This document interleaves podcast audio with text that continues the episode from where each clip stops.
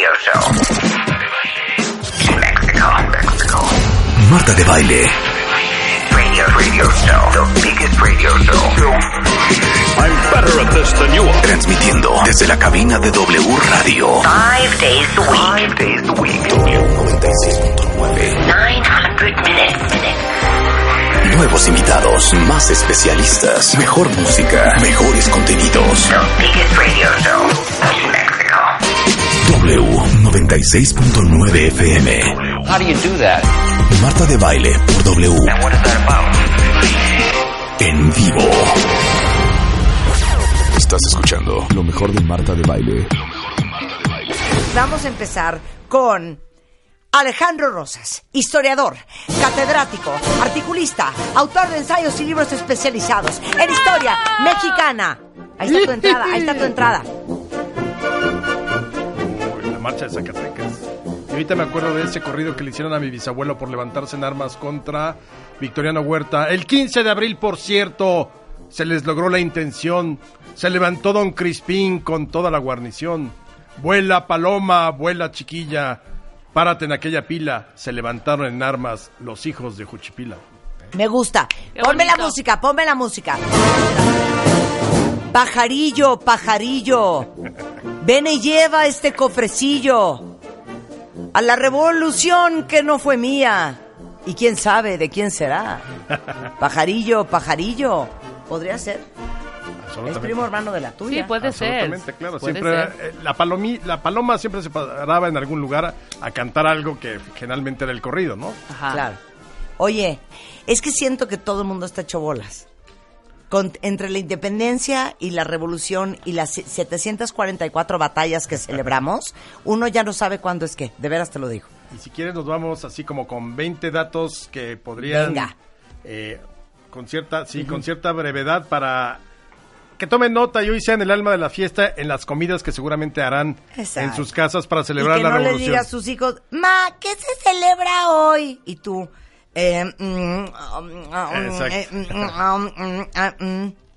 Bueno, el número uno. Podemos decir que la Revolución Mexicana, al menos en su etapa maderista, fue obra y gracia de los espíritus. Podríamos decir que sí. ¿Por qué? Porque Madero, recuerden, fue espiritista. Practicó más o menos desde 1890 la doctrina espírita. Él era medium escribiente, es decir, se ponía en trance y los en sesiones espiritistas, en teoría, los espíritus le dictaban y dejaba por escrito todos esos mensajes. Ajá. Todos esos mensajes los transcribimos, yo tuve la oportunidad de hacerlo y están publicados en Editorial Clio en las obras completas de Madero. Ahí pueden ver lo que los espíritus le decían. Pero yo tengo una teoría que difícilmente comprobaremos alguna vez. A ver. Que el plan de San Luis, que es el plan con el cual se levanta en armas Madero el 20 de noviembre, yo creo que se lo dictaron en una sesión espiritista. ¿Por qué pienso eso? Aunque parezca cosa absurda o bizarra. O sea, es neta lo que estás diciendo. Sí, ¿eh? te voy a decir por qué. Porque de todos los planes que tenemos en la historia mexicana, el plan de San Luis es el único en donde el, digamos, el que lo firma pone el día, la fecha y la hora exacta para levantarse en armas. Ningún otro, ni el de Ayutla, ni el de Ayala, ni ninguno, nadie se le ocurrió avisarle a tu enemigo, oye, ¿cómo ves si nos levantamos el 20 de noviembre, domingo, a partir de las 6 de la tarde?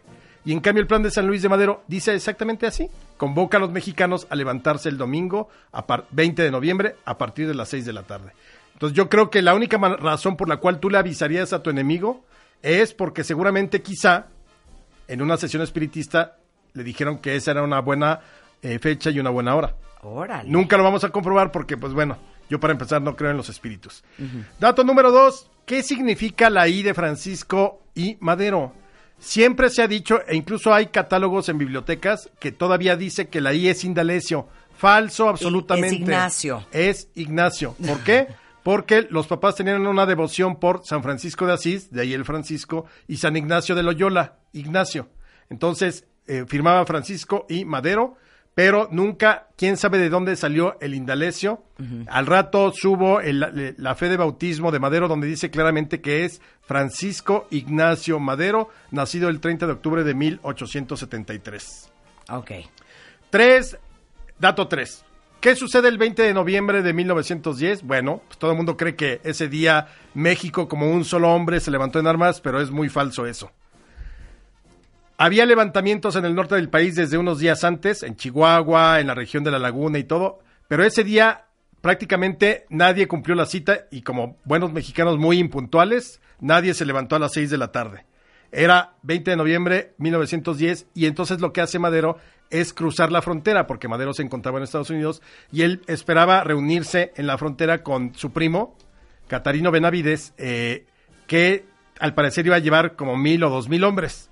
Cuando cruza la frontera Madero, se da cuenta que su primo solo llegó como con 25 o 30 hombres y se decepciona tanto que Madero se regresa a Estados Unidos y estuvo a punto de reconocer al gobierno de Porfirio Díaz. Nomás que le dijeron, aguanta tantito, pues porque los mexicanos se levantan un poco tarde y tuvo razón. La revolución sí había aprendido y Madero va a tomar, digamos, va a tomar el mando de la revolución hasta el 14 de febrero de 1911. Ahí es cuando cruza la frontera. Así que el 20 de noviembre, pues todo el mundo estaba celebrando por adelantado el puente, seguramente porque no, no hubo muchos movimientos. Ok. Cuatro. Madero fue el primer presidente en la historia del mundo mundial en... Internacional, ¿Sí? casi universal. ¿Sí? en volar en avión. Me gustó tú. Ajá. En volar en avión, Sí. año. Es 1911, 30 de noviembre, si no mal recuerdo. Él acababa de tomar la presidencia. Ajá. Y como era pues muy arriesgado, que además fue muy criticado en su época porque como el presidente que había logrado sortear una revolución, había estado en armas, todo lo que había costado para llegar a la presidencia, y se le ocurre subirse a un avión cuando subirse a un avión en ese entonces era total y Un absolutamente deporte de alto riesgo. a- a- a- altísimo y absurdo, porque además no era un avión comercial. Oye, perdón, eh, ¿tenían toda la razón? Claro. Oye, ¿a Obama no lo dejaban casi casi esquiar? Porque, oye, no te puede pasar nada. No, imagínate Madero que venía de una revolución, que había sobrevivido a la revolución. Entonces, ¿qué hizo? Madero se sube a un biplano eh, piloteado por un francés de apellido Dillot y vuela cuatro minutos en ese biplano por encima de los llanos de, de lo que hoy es la Jardín Balbuena, que allí es donde estaba el aeródromo. No es cierto. Cuatro minutos, 30 de noviembre de 1911, es el primer presidente en la historia de, de México y del mundo en subirse a un avión. Qué cosa más increíble. Pino Suárez, yo creo que a Pino Suárez nunca lo ha- hablamos de él. Recuerden que Pino Suárez es el amigo de Madero y es el vicepresidente de México durante el régimen de Madero. Bueno, solamente para que tengan el dato, eh, Pino Suárez fue el último vicepresidente que tuvo México. México tuvo vicepresidencia desde que se forma como república en 1824, luego se suprime en 1857 porque era un semillero de grilla, luego la reinstituye Porfirio Díaz en 1904 y por eso tiene un vicepresidente que es José María Pino Suárez. Ahí el problema fue que Madero, cuando viene el golpe de Estado en su contra, en vez de alejar al vicepresidente, porque se supone que si el presidente está en peligro, hay que alejar o poner en otro lugar al vicepresidente para que él se haga cargo si le pasa algo al presidente. Pero no, Madero y Pino Suárez los agarran juntitos y esa fue la última vez que hubo vicepresidencia en México. Ya en la Constitución de 1917 desapareció la figura del vicepresidente y hoy la Constitución dice que en caso de que falte el presidente, el secretario de Gobernación toma el poder eh, unos días, convoca al Congreso y el Congreso es el que elige un presidente interino o sustituto. Número 6. Los principales caudillos revolucionarios terminaron asesinados entre sí. Correcto. Miren, así nada más. A Zapata lo manda matar o ordena su desaparición Venustiano Carranza. Luego a Carranza lo mandan eh, eh, desaparecer Obregón y Calles. A Villa lo mandan desaparecer Obregón y Calles. Se dice que Calles manda desaparecer a Obregón, o más bien asesinarlo, en 1928. Y quien no quiso asesinar a nadie fue Lázaro Cárdenas en 1936. Expulsa del país a Plutarco Elías Calles. Él fue el único que salvó la vida. Curiosamente, a pesar de que terminaron siendo rivales y enemigos entre sí, todos se encuentran hoy en el monumento a la revolución. Dato 7. Los ¿Quiénes están en la revolución? Bueno, el Monumento a la Revolución se inauguró en 1938 como Monumento a la Revolución. Recordemos que iba a ser, eh, digamos, el, vestíbulo, lo que hoy vemos como el Monumento a la Revolución, iba a ser parte del vestíbulo del Palacio Legislativo Porfiriano.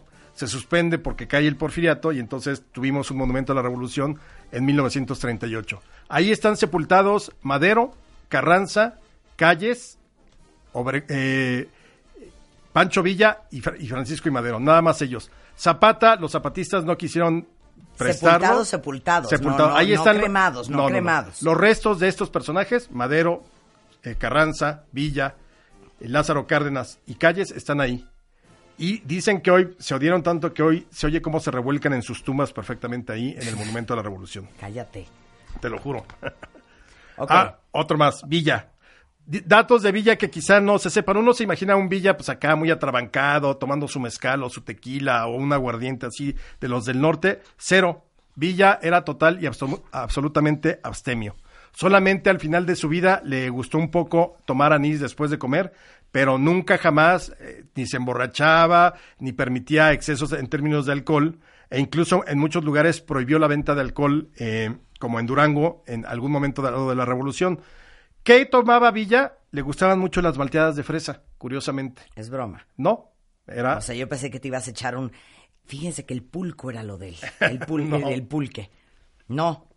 abstemio, Mezcal.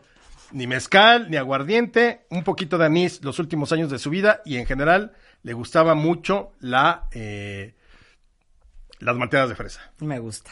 Un dato más. En 1914, en la famosa Convención de Aguascalientes, que es donde se reúnen los revolucionarios para tratar de llegar la paz, a llegar a la paz, Villa propone, en un arrebato, porque también era muy histriónico Villa, así de, ay, sí, la paz y todo. Yo propongo que me fusilen a mí y fusilen a Carranza, que era el enemigo, para que entonces podamos encontrar el camino de la paz. Obviamente, ni pasó nada, ni Villa se iba a dejar fusilar, ni Carranza se iba a dejar fusilar, pero esa fue la salida con la que terminó Villa diciendo para tratar de alcanzar la paz en la Convención de Aguascalientes. Hoy sabemos que no hubo paz alguna y que se los llevó eh, el tren, digamos. Rápidamente, la revolución empezó en 1910 y termina en 1917. ¿Por qué ponemos esa fecha de fin? Porque es cuando tenemos una nueva constitución. Una nueva constitución en la cual se recogen todos los postulados por los cuales se levantaron en armas. El derecho a la huelga, el derecho, libertad de expresión y de manifestación, eh, jornada laboral de ocho horas y demás, eh, la propiedad de la tierra. Es decir, todo eso queda contemplado en la Constitución y por eso ahí se fija como la fecha de finalización, aunque violencia siguió habiendo como 10 años más hasta, los, hasta finales de los años Ajá. 20. Ahora, ¿por qué surge? Porque veníamos de una dictadura que pues, había prácticamente corrompido la moral pública, una dictadura de 31 años que si bien trajo mucho progreso material, ferrocarriles, casas comerciales, eh, banca, puertos eh, modernizados y demás, por otro lado también era una dictadura que propició la desigualdad y que además sí persiguió a la prensa, sí persiguió a los opositores, que eh, supeditó los poderes, el legislativo y el judicial, a la voluntad del ejecutivo, que era Porfirio Díaz, y el primer grito para levantarse en armas fue el de sufragio efectivo, no reelección. La revolución tuvo varias etapas. La primera, la que estamos celebrando hoy, 20 de noviembre de 1900, eh, que inició el 20 de noviembre de 1910, es la etapa maderista. Esa etapa maderista, su grito era sufragio efectivo, no reelección. Y es una revolución que para mayo de 1911 termina. ¿Con qué termina? Con la renuncia de Porfirio Díaz y el ascenso de Madero a la presidencia de la República. Madero no sabe bien manejar el poder, se lo come en vivo pues la clase política, terminan traicionándolo y lo asesinan. Y entonces viene la segunda gran etapa de la revolución, cuando Carranza, Obregón, Villa, Zapata y los demás se levantan contra eh, Victoriano Huerta porque era el usurpador, era el que había robado el poder y asesinado a Madero. Estos todos revolucionarios derrotan a Huerta en 1914 de julio, pero resulta que los revolucionarios, muchos de ellos quieren el poder. Y entonces, a partir de 1915, estos revolucionarios que hoy estamos celebrando empiezan a enfrentarse entre sí, unos contra otros, para ver quién gana el poder. Y entonces, de un lado tenemos a Obregón y a Carranza, junto con otros, y del otro equipo, digamos, está Villa y Zapata. Al final, ¿quién gana? Obregón y Carranza. El problema de todo esto es que al final eh, sí terminan asesinándose, como lo mencionamos hace rato, unos contra otros. Logros de la revolución, yo creo que es muy importante que todas esas demandas por las que se luchó sí estén contempladas ya en la Constitución. Ahora, de ahí surgió todo un régimen político muy distinto, muy, eh, muy similar al porfiriato, autoritario, que fue propicio a la corrupción, que fue impune, que nace en 1929 y que es el sistema político que con el tiempo sería el prismo. Así es como se va dando la, la situación. Pero pues, prácticamente la revolución se murió para el festejo cuando llegó la alternancia. Por eso hoy ya no hay ni desfile. El desfile era típico en los, en los años 60 y 70. Era el gran desfile deportivo. Claro. Pero hoy es el día que empieza, hoy es el día que termina. Hoy es el día que inicia la revolución. Que inicia. sí, sí, sí. sí. El- y de la revolución maderista, la, la, de, la que comandó Francisco y Madero, que terminó con un régimen de 30 años, lo acabó con él en prácticamente seis meses. Claro. Y, y bueno, habría que decir también eh, que, insisto, una vez que viene la alternancia presidencial, ya a nadie le importó la revolución. El PAN, en vez de acercarse a tratar de recuperar la, la familia, perdón, la figura de Madero, que es el demócrata natural y demás, pues lo olvidó.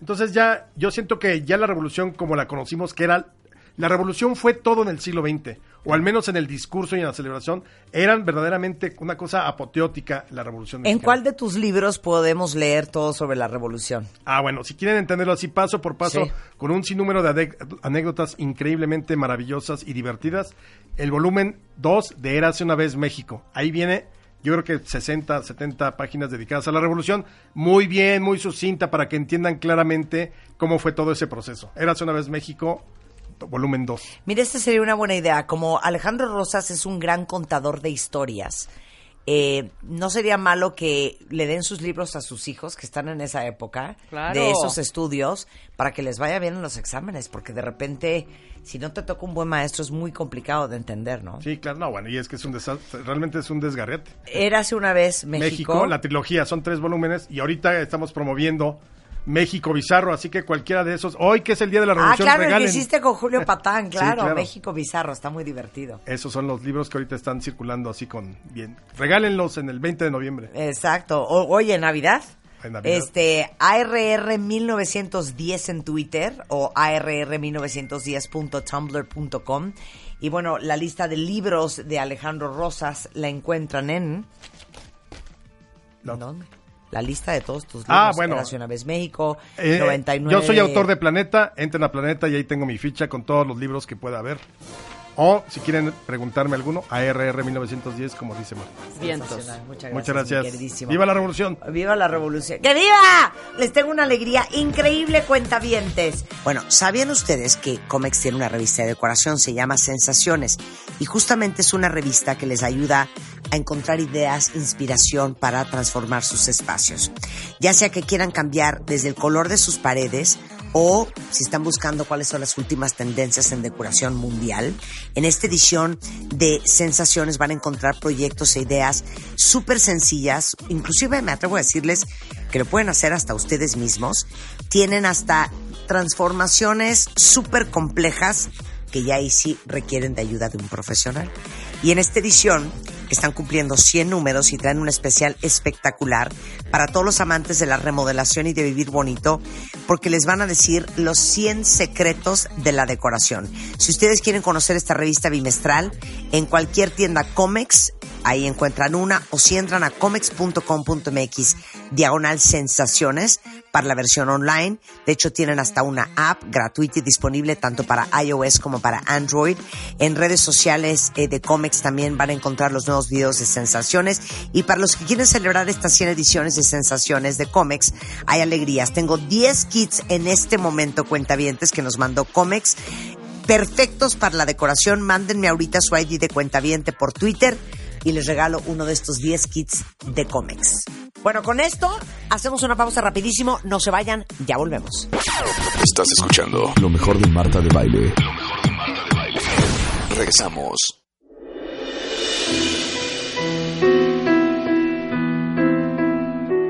My Favorite Things 2018. Solo por W Radio.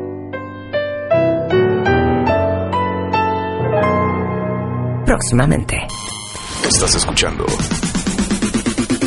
lo mejor de Marta de Baile. Regresamos. Quiero saber quién de ustedes es super mujer y está súper cansada. Carla Taira es de. ¿Qué tal? Así ¿Te vivimos, así vivimos tantas. Claro. Tantas. A lo mejor ustedes me ven en Twitter, en Instagram, en Facebook, en la oficina, haciendo radio, en San Luis Potosí, en un viaje, en otro viaje, vuelvo, haciendo una entrevista, haciendo un shoot de fotos, disfrazándome de Halloween y dicen, o sea, esta mujer es una superwoman.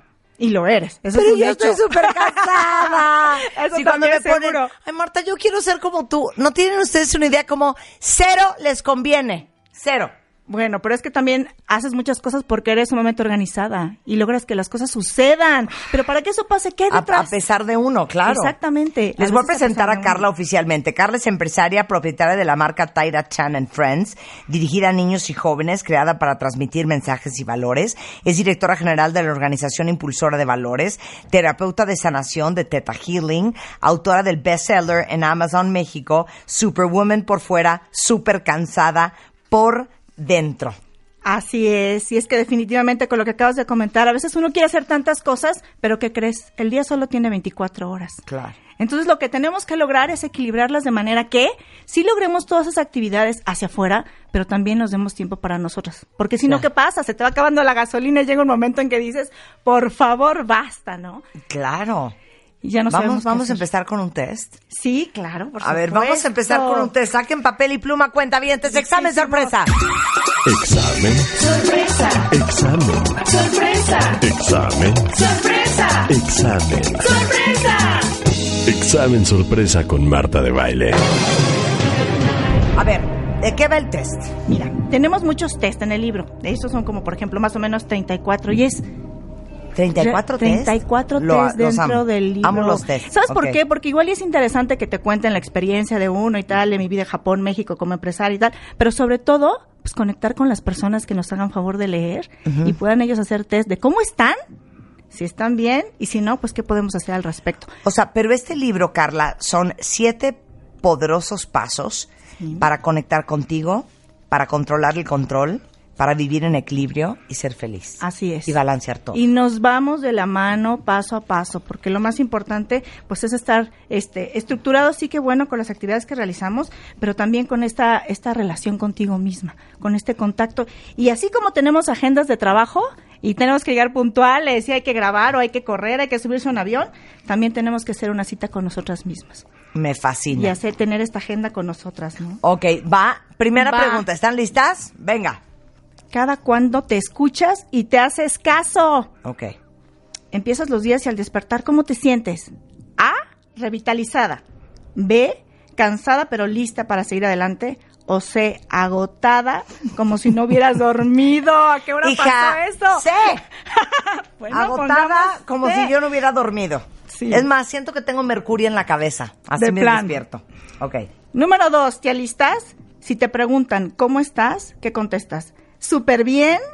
Esa es la número, la A. B, bien. O C, aquí. Porque nada más estás como pasándola. Ok, yo, yo siempre contesto agotada. Ah, de plano. Sí. Agotada. Ese sería C. Ese sería C, definitivamente. Agotada. De hecho, tengo una amiga cuyo nombre no voy a revelar porque la conocen muy bien, que nos da mucha risa porque ya nos da hasta pena decir que estamos cansados. Entonces ya mejor O dices, sea, porque estoy- ya la gente, ya siento que nos ve como ya locas, desquiciadas de... O sea, A, nunca se dejan de que se quejar. B, podrían estar peor. C, no entiendo cómo si se acaba de ir de vacaciones. Pero ¿quién de ustedes ya hasta pena le da decir estoy agotada? Definitivo. O mejor dices, bien, bien, porque ni modo de estarte, como Claro, bien dices, quejando todo, todo el tiempo. Pero bien. si eres honesta contigo misma y Claro. realmente te preguntas cómo estás, pues yo creo que esa sería la respuesta, ¿no? Agotada. Número tres, ¿cuántas horas duermes al día? Las personas necesitamos diferentes rangos de, de, de, horas de dormir. Hay algunas que con cuatro horas dicen que están perfectas, pero a ver, contestemos. A, de 8 a 10 horas. B, de 6 a 8 horas. C, de 4 a 6 horas. Ok, yo puse B cuentavientes, pero ustedes pongan el tú muy bien. Yo de seis a ocho horas, Muy bien, excelente. Cuatro. Si hoy pudieras hacer lo que tú eligieras, ¿qué sería? A, salir de paseo con tus seres queridos. B, aprovechar para arreglar cosas pendientes del hogar. C, dormir. Es que como dormir a mí no me entusiasma, me parece aburridísimo dormir. Yo diría Aprovechar B. mejor el tiempo. Aprovechar para arreglar cosas, pendientes del hogar. del hogar. Sí. Perfecto. Ahora, número 5. ¿Qué haces si se te olvida el celular en casa? ¿De qué estás hablando? O no sea, ¿de qué me estás o sea, por hablando? favor. Vuelte nu. Vuelte nu. Exacto. A ver. A, no me preocupa. Nada, no me preocupa. B, me regreso por él. O sea, vuelta nu. C, jamás se me olvida. Es como una extensión de mí. Sí. Pon tú que como uno anda turulata, puede ser que se te olvide, pero vuelte nu. ¿Verdad? Es que no puedes. ¿Cómo O lo mandas a traer con un Uber, a Por ver cómo le haces. Sí. Pero sí, no se puede quedar ahí, Ve. ¿no? Antes cualquier otra cosa. Ok. Entonces, si las respuestas, la mayoría son C, pues igual y tu semáforo está en amarillo, ¿no? Y de repente, entonces, cuando está en amarillo, de repente estás pensando nada más, "Mm, ¿y cuándo es el siguiente puente? ¿Y cuándo me puedo ir de vacaciones? ¿Y a qué hora me puedo dar un tiempito libre? Y solo tu motor está pensando en eso para ver si llegas a ese momento, a ese fin de semana, a ese puente, a esas vacaciones. Y no estás realmente este, completamente energetizada, con ganas de, de, pues, ¿qué sigue? No, estoy completamente lista. Y entonces te tienes que empezar a buscar cuáles son tus motores, cuáles son tus motores en la vida. Y es ahí donde hay que reflexionar. Si estamos en semáforo verde, disfrutando de todo lo que estamos viviendo día con día, si estamos en amarillo, como puede que estemos varias de nosotras de en preventiva, estoy a punto de tirar la toalla si no hago algo al respecto, o hay muchos que de plano estamos en rojo. Sí. Y esto es cuando ya no sabes qué quieres, lo único que sabes lo que es lo que ya no quieres. Claro. Y entonces dices, tengo que hacer un cambio ahora mismo y es momento de hacer un alto. Y entonces sí, dejar de postergar la cita contigo mismo. Me gusta eso. Puede ser que estés en rojo, en amarillo, y lo que en verdad quieres es que nadie te dirija la palabra. Exactamente. De repente no te que pasa nadie me hable, que, nadie, me pida nada. Por favor. Que nadie diga mamá, que nadie diga, oye, mi amor. Nadie, nadie. Exactamente. Sí, que te quisieras ir a un lugar aislado en donde nada más pudieras tener esta conversación contigo, pero ¿qué pasa cuando eso sucede? A veces no te sabes escuchar. Y entonces el cuerpo habla. Y ese dolorcito de cabeza que llevas dos semanas con él y que te duele y que te duele, o que ya te empezó a doler la pierna, o diferentes este, situaciones que se te empiezan a presentar en tu cuerpo, hacen que digas, caray, creo que es un momento de detenerme.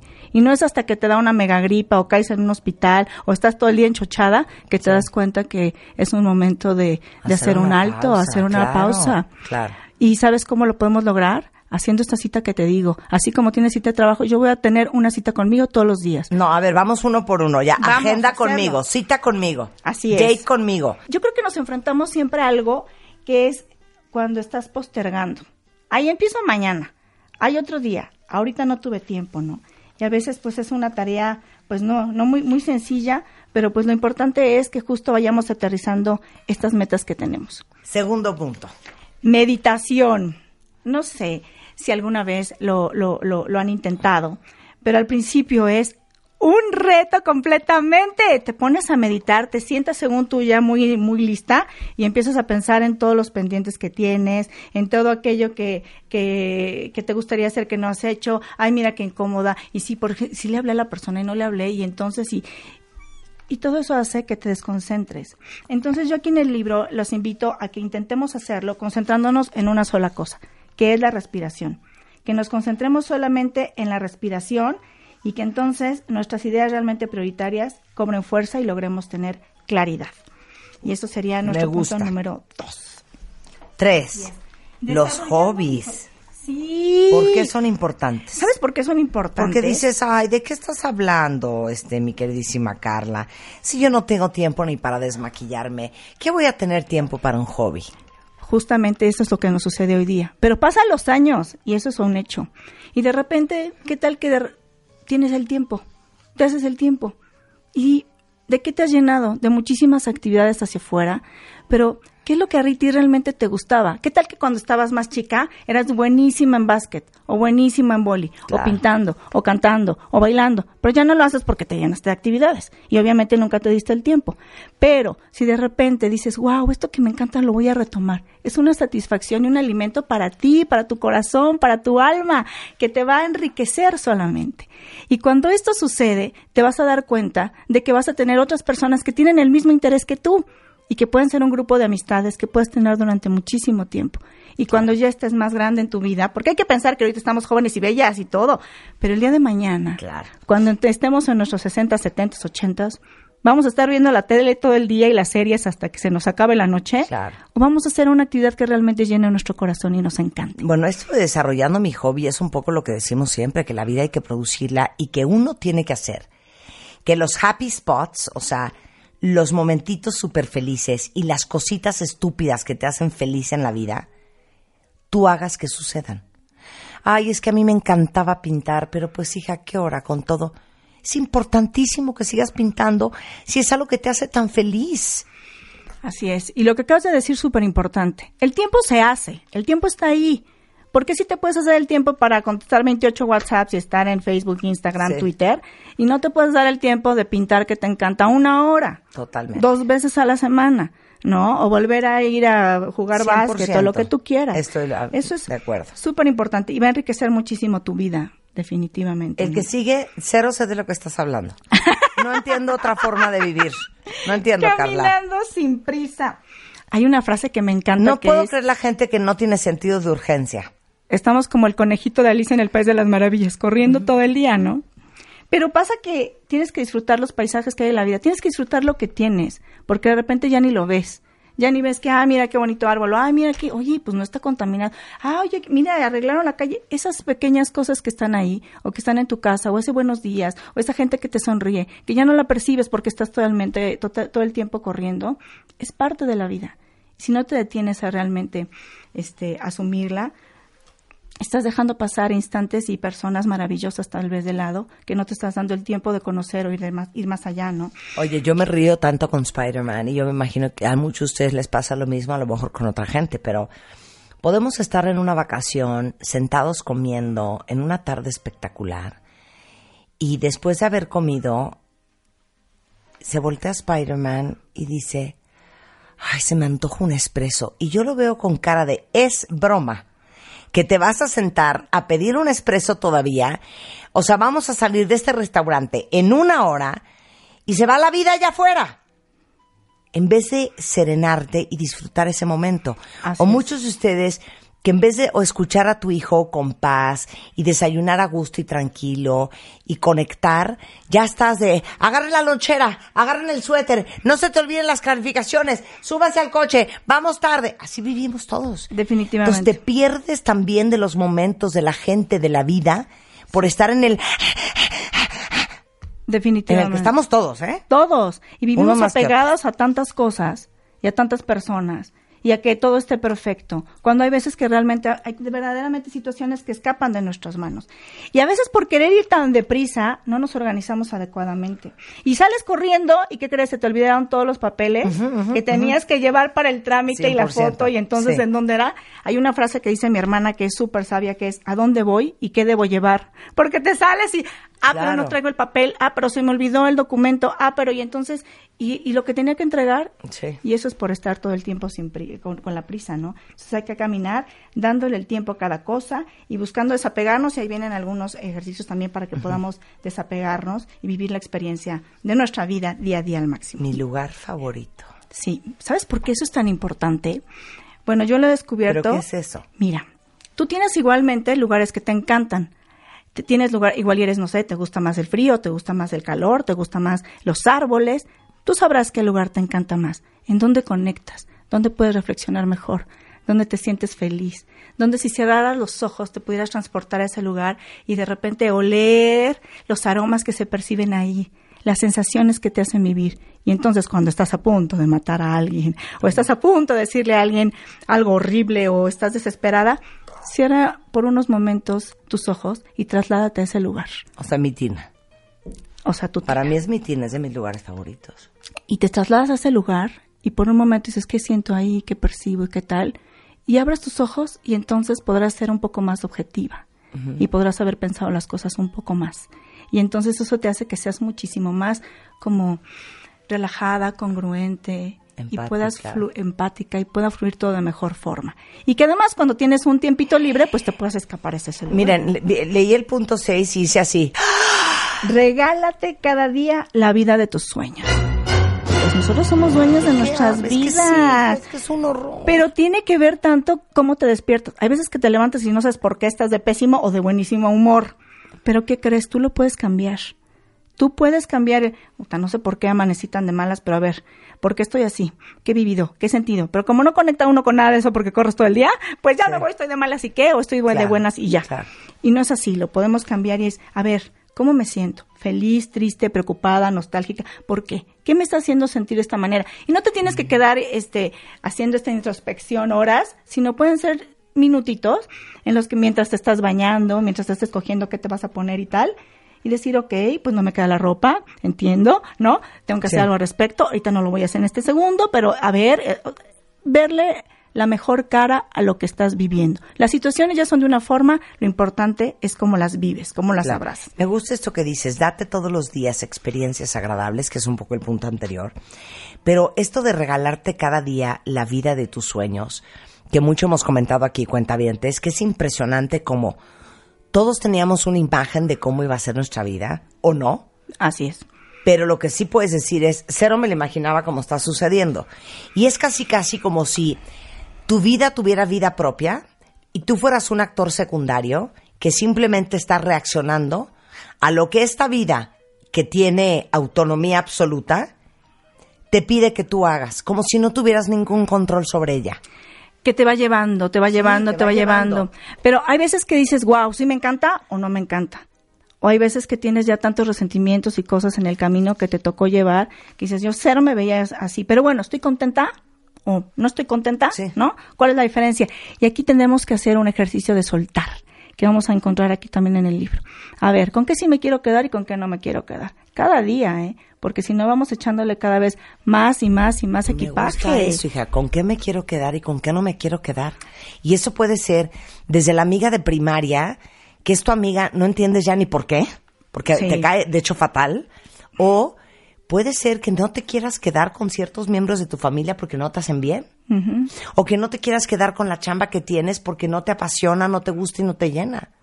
O que no te quieras quedar a lo mejor en la relación en la que estás. Así es, pero no sabes cómo y ni cuándo hacer el cambio. Aguántala ahí. Hacemos una pausa y regresamos. Estás escuchando lo mejor de Marta de Baile. Regresamos. Estás escuchando lo mejor de Marta de Baile. Regresamos. Estamos de regreso en W Radio platicando con Carla Taira, que es mitad mexicana, hija, mitad japonesa Y padre peruano. y padre peruano. ¿Cómo ves? Muy bien, propietaria de la marca Taira Chan and Friends, dirigida a niños y jóvenes, eh, que justamente fue creada para transmitir mensajes y valores, directora general de la Organización Impulsora de Valores, terapeuta de sanación, de Teta Healing, y autora del libro Superwoman por fuera, super cansada por dentro, que chequen ahorita Twitter y Facebook, ahí les puse la portada del libro, ya lo venden. ¿Dó- ¿Dónde lo encontramos, hija? Lo encontramos en Amazon y lo encontramos en Sanborns, en. Gandhi, en Liverpool. Este, ahí lo pueden encontrar, por supuesto. En mi Sensacional. página web, Hanse. Ahora, este libro, que es un libro bastante fácil de, de leer, porque son que 156 páginas, letra grande, dibujo, Sí. harto test, harto, harto. test. Este, eh, ya les dijimos que lo venden en todo el país para todas las que se sienten super mujeres por fuera, pero que están súper cansadas por dentro. que nos pasa a muchos y pues la verdad es que la buena noticia es que podemos lograr vivir en armonía, siempre y cuando tengamos un compromiso con nosotras mismas. Y mira, yo tengo un personaje en mi marca de Tyra Chan and Friends que se llama Maruda, que es un personaje redondito, al que le pintas un ojo cuando te pones una meta y le pintas el otro hasta que la cumples.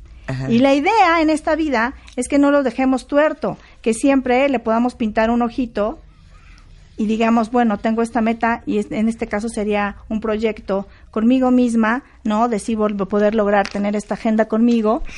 Y at- en la parte de atrás le puedes escribir, es una pelotita, hagan de cuenta. En la parte de atrás le No, puedes es que ahorita les voy a mandar la foto. ¿Qué pelota? Está divino esto. ¿Qué es? Se llama Maruda. Tú has escuchado hablar pues del Bodhidharma, que meditó igual y muchos años, hasta que alcanzó la iluminación, a pesar de las limitaciones físicas que tenía. Y para los japoneses es súper importante Daruma. Y lo vas a encontrar en muchísimos lados, seguro Para nosotros viste. Daruma es un restaurante de sushi. sí, buenísimo, por la cierto. Buenísimo. A ver, ¿qué es Daruma? Mira, Daruma es una persona que meditó muchos años hasta que alcanzó la iluminación. Pero independientemente de esta connotación que pudiera ser de algún tipo religiosa, para los japoneses, este, y seguramente muchas personas que han tenido la oportunidad de ir a Japón o que pueden entrar a internet y buscarlo, es un personaje hecho como de papel maché que está hecho a mano. Le pintas un ojo cuando te pones una meta. Esto lo hace el primer ministro, lo hacen en las escuelas, lo haces a manera personal. Tengo esta meta, la empresa dice voy a vender X cantidad, ¿no? Y cuando lo logras, le pintas el otro. Pero mientras esté pendiente, se queda tuerto. Es una foto, este, es una, es una imagen que te hace recordar pues que tienes algo pendiente y en este caso el compromiso es que le pintemos un ojito cuando te pones una meta y el otro hasta que la cumplas. Y esto es, esto es como algo que quiero que tengamos para nosotras, que digas, yo voy a lograr tener esta meta de darme el tiempo para mí y estar constantemente viéndolo y recordándolo. Entonces, este, y ojalá tengamos muchos, porque eso quiere decir que tenemos muchas metas y muchos sueños. ¿Dónde está esto? ¿Dónde se compra Ah, esto lo esto? puede, en tairachan.com. Ah, ya, esto lo vendes ahí. Sí, también, No puedo de amor, es que ahorita lo van a Es ver. Maruda. Es tairachan.com. Así es. ¿Pero qué son todos estos juguetes? Es que tengo una marca de personajes. no, cuéntalo todo. Te A lo ver, cuento. Quiero saber. Como sabes, mi papá peruano, mamá mexicana, abuelos japoneses. ¿Qué es lo único que pasó? Que comí más rico todo el tiempo y que aprendí mucho más. Y entonces viví en Japón un tiempo. Que bueno, fue toda una experiencia, ¿eh? porque ahí me di cuenta de que con esta cara, ustedes si me ven, pues parezco japonesa. Y en Japón me decían que de dónde era. ¡Ay, no! Caminando por la calle casual. No. Oye, pero ¿de dónde eres? Y yo, o sea, ¿cómo? Que por los sea- ademanes, por la forma de maquillarme, este, los gestos, pues no, definitivamente, pues no era japonesa. O sea, pero es que si ustedes la ven, ahorita les pongo una foto de, de Carla, 100% japonesa, ¿ya ¿de qué hablas? Así es. Y en el trabajo era todo un reto. Y la gente me iba a ver como si fuera, miramos, vamos a ver al extranjero. Y yo, o sea, ¿cómo? Sí, sí, ¿Cómo, sí, no? claro. Y bueno, esto fue muchísimo aprendizaje, ahí también se los platico en el libro. Y bueno, ya que en Japón me decían que si era extranjera y en México también, voy a hacer una marca que fusione lo bueno, que hablemos de lo bueno, de lo mexicano y de lo japonés y de destacar mensajes y valores. Entonces son varios personajes, este Taira Chan, que es el personaje principal, que habla de ser siempre positivos, Nequito, que es, es un gatito, que es para que venga la prosperidad en todo sentido, no nada más en lo económico, que tengamos abundancia mental, espiritual, en fin, que estés abierto a que todo lo maravilloso viene para ti. Sumito, que es un luchador de sumo, entonces imagínate lo gordito. Y lo que nos dice es que veas las cualidades internas que tienes y que luches por lo que quieres. Y Maruda, del que estamos platicando, es justamente este personaje que es el más sabio, que igual y es redondito porque igual y llega más rápido a todos lados rodando, ¿por qué no?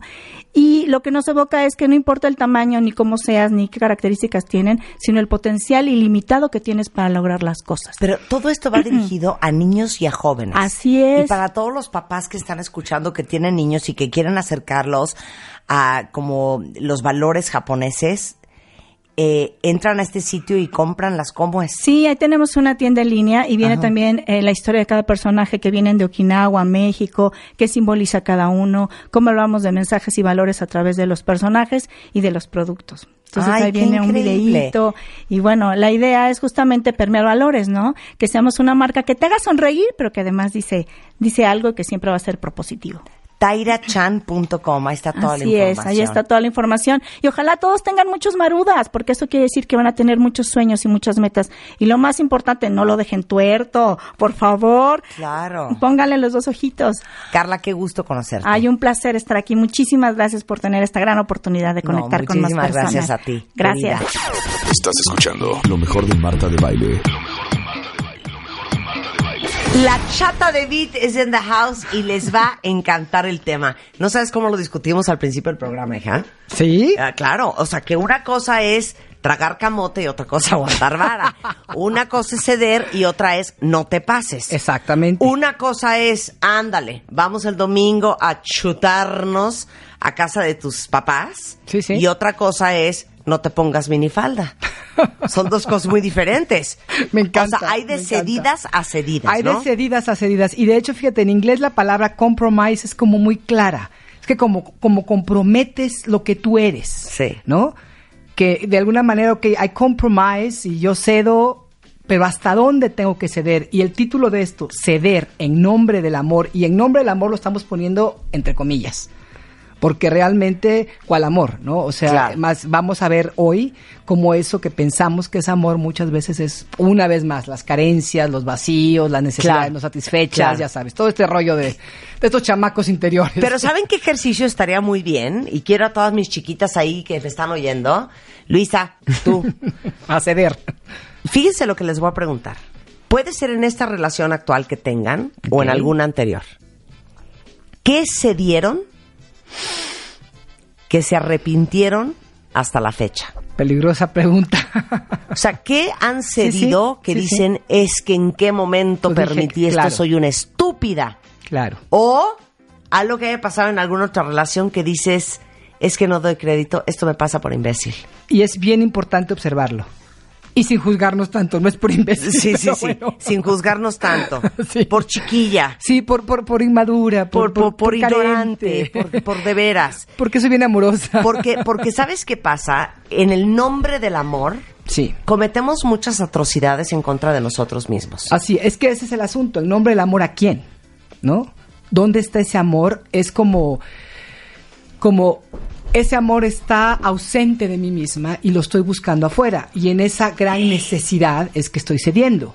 Y luego viene el enojo. Me acaba de venir una frase muy cañón. Tuve un momento Va. de iluminación ahora. Va. Cuando tienes que dejarte de amar a ti Uh, para amar a alguien más, you're in a hole. Exacto. Estás, en el, hoyo. estás en el hoyo. Cuando tienes que dejarte amar a ti para amar a alguien más, está Estás de la fregada, man. Sí, sí, Esa me la tuiteas y me pones eh, autor Marta de baile. Una cosa es, ándale pues, te voy a llevar hasta casa de tu prima que vive en Veracruz a que la visites el fin de semana. Y otra cosa es, no te pongas minifalda. Sí, sí, sí. ¿No? Sí, sí, sí. Y otra cosa es, eh, ya no quiero que, o sea, porque es horrible cuando se meten con tu esencia. Es, es, es que ese es el tema, ese es el asunto. Y lo peor es que ni siquiera se meten con tu esencia, tú te estás metiendo con tu esencia. Claro. Eres tú la que está. Claro, tú estás ¿no? permitiendo. Eso estás permitiéndolo. Y aquí es claro, una, una cosa que me gustaría dejar más bien claramente es, hay una línea muy fina en este ceder, en todo tipo de relación, en tu trabajo, con tus hijos, con tus hermanos, con tu familia, con tus... No, lo sabemos. Porque hasta dónde estoy cediendo para que mi relación funcione. Claro. ¿No? Y estoy sintiendo que esto es equitativo. Es decir, tú también estás cediendo en otras cosas. Porque si tú eres la persona que siempre cede, que siempre cede y que siempre cede, ¿cómo vas a terminar? Y al final no funciona. Y, te- y lo acaban votando a uno, ¿eh? Por bruta. supuesto. Por bruta. Por bruta, supuesto. te lo juro. Mira, alguien decía, los que cedemos y cedemos y cedemos son como estos platones hondos. Y se los estamos dando todo esto a alguien que es un plato, un plato este, Plano. plano. Y el plato plano no puede recibir todo lo que el platón le está dando.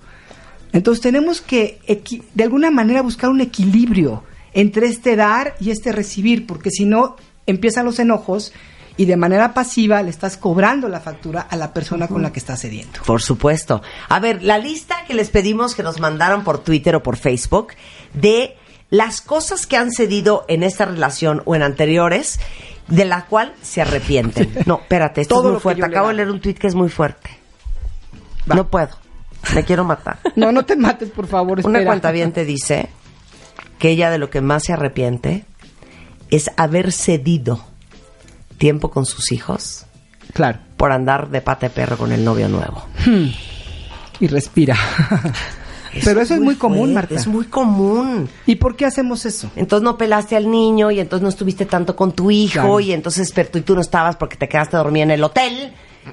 Esas cosas pasan. Sí, sí, claro. Por estar con el fulano. Y luego- estoy súper ruda. Y luego pero te, es la sientes, verdad. te sientes muy culpable, ¿no? Vas con tus hijos, tratas de, de compensar esas culpas, tratas de compensar, entonces no eres una madre asertiva, porque como estás llena de culpas, no puedes ser asertivo. Pero les digo una cosa, ¿eh? yo les quiero dar una paz. Por favor. Yo siento que con la edad uno se vuelve más colmilluda, más sabia y más perra. Bueno, yo te lo voy Porque a... yo a esta edad, yo no cedo más de dos milímetros. Sí, pero te voy a decir una cosa, Marta. La y a ver, madurez... ¿eh? Y a ver. La madurez se conquista, no llega por sí sola. Sí. Entonces tenemos que Claro. hacer reflexión. A mí las estupideces sí. que yo hice, a mí no me vuelven a No, pasar. no, no, no. Y la hemos conquistado, pero no todo mundo alcanza niveles de madurez suficientes para ellos mismos. Hay personas que se quedan atoradas y que de verdad las ves a los 60 años haciendo las mismas estupideces y los mismos actos inmaduros que, y las mismas estrategias infantiles que a los 40, 30, 20, 15. Claro, es que ahorita me acabo de meter. Sí, sí, ya te vi, ya te vi que hasta la, Porque, la, la- la mira, se me Ya saben que a mí cuando se me sale la quijada, bota, la quijada, estoy enchilada. Ay, qué miedo. Pero estaba pensando, y hagamos este ejercicio todos. Piensen en todas sus relaciones anteriores. Ay, Y Dios. piensen todo lo que han cedido Ajá. En el pasado. Entonces yo estaba haciendo el análisis mientras que hablabas de mi vida. Y tantas veces acomodé horarios, me fui a vacaciones, Sí. dejé cosas importantes, eh, hice mal mi chamba porque andaba enchilada, llorando o mal. Eh, hice tantas contorsiones en ciertas épocas de mi vida Sí. por un imbécil que ya ni siquiera está Además. Que lo que les quiero decir es que que no les vuelva a pasar. De veras aprendan la lección. Es, esa es la idea, aprender la lección. No, no, no tanto, bueno, ya lo hicimos. Yo también te puedo decir ahorita, veo dos años para atrás, y estoy hablando de dos años, no estoy hablando de hace muchos Sí, sí. años. Digo, bueno, esta historia de ceder, ¿no? Es bien fuerte. sí. Y cedes, y bueno, en mi caso yo puedo decir, yo cedo porque ni siquiera estoy lista de estar en la relación. Sí, y bueno, en esa, en esa cosa que bueno, él ya dio tanto, bueno, pues yo también tengo que dar, y entonces, ching, ni modo, pues ya, ya me amolé, ¿no? Sí. Hay unas lealtades ahí muy mal, muy mal este Concebidas. pero totalmente, donde, donde estamos poniendo nuestras, nuestra, nuestra energía en Es algo que, no nos va a retribuir claro, nada. Es que les digo una cosa, una cosa es ceder de veras la media mañana del domingo, pero otra cosa es ceder tu vida. Yo ahorita pienso en una analogía. Cada uno de nosotros somos un caballo, ¿ok? En, en, en, en las praderas de North Dakota, Ok. salvaje, Me sentí así ahorita. corriendo. La crina al viento. ¿Cómo corre un caballo salvaje? Sí, sí, va, sí. ta, ta, ta, ta, ta, ta, ta, ta, y va corriendo, güey. Entonces, uno va corriendo como caballo salvaje en la vida, y de repente vas corriendo, y de repente volteas hacia el lado izquierdo, y ahí viene un caballo y hace, y viene ta, ta, ta, ta, ta, ta. Entonces te empareja, y entonces tú lo volteas a ver, te gusta, él te voltea a ver, le gustas, van galopando los dos sin Sí, sí, parar. sí, sí. No te paras a, a ver, espérate, ¿qué onda con esto? Claro. Eso es la vida. Esa es la vida, Marta. ¿ok? No es tú galopando cañón Sí, sí. y el caballo de junto. A ver, espérate, a ver, bájale, a ver, vámonos por acá, a ver, este rumbo no me late, espérate que me lastimé el tobillo. Y entonces tú ibas muy bien corriendo y ya te jodió el otro caballo todo.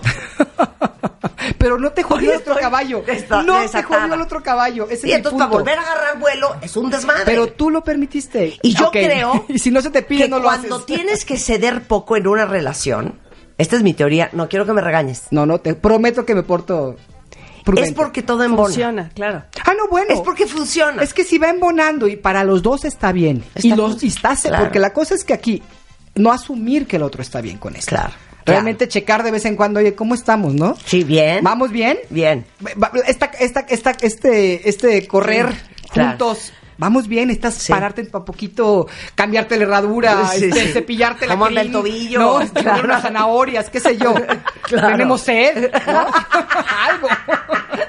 Claro. Tenemos que aprender una cosa y de veras se los digo siempre que vengo. Detrás de cada estrategia infantil hay una niña o un niño aterrados. Hay miedo, miedo, miedo. Eso es lo que encontramos cuando empezamos a analizar y nos vamos atrás, atrás, atrás. Tengo miedo. Tengo miedo de que me oprima, tengo miedo de que me quite mi libertad, tengo miedo que él se vaya, tengo miedo que no me quiera, tengo miedo que se me rechace, etc, etc, etc. Miedos. No, totalmente. Miedos. Claro. Entonces, ¿qué pasa? Va el caballo, tú vas galopando a toda velocidad. Otra vez estamos en las praderas de North Dakota. Ok. Y entonces, ya venías con tu caballo junto, ¿no?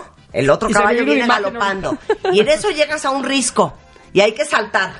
Y entonces tú pues, agarras vuelo y vámonos, güey. Y cuando volteas, el otro está parado. El sillón lo brinco. brinca. Es que me da miedo. Y te atora y te va frenando y te va frenando. Y esa analogía pasa también en las parejas. ¿Y qué tal si vas con tu caballito y de repente viene una yegua por allá? Y cuando volteas a ver Uy, ya tu caballo se fue tema. corriendo tras la otra yegua. Bueno, con esto hacemos una pausa rapidísimo. No se vayan, ya volvemos. Estás escuchando lo mejor de Marta de Baile. Lo mejor de Marta de Baile. Regresamos. Estás escuchando lo mejor de Marta de Baile. Regresamos. Empezamos una conversación muy, muy profunda con Aura Medina, que es una gran psicoterapeuta, entre otras cosas, instructora de meditación. Y vamos a hablar hoy de ceder en nombre del amor. ¿Por qué no deberíamos de ceder? Ok, ¿cuándo? Más bien, ¿cuándo? Más que por qué, ¿cuándo no debemos ceder, Marta?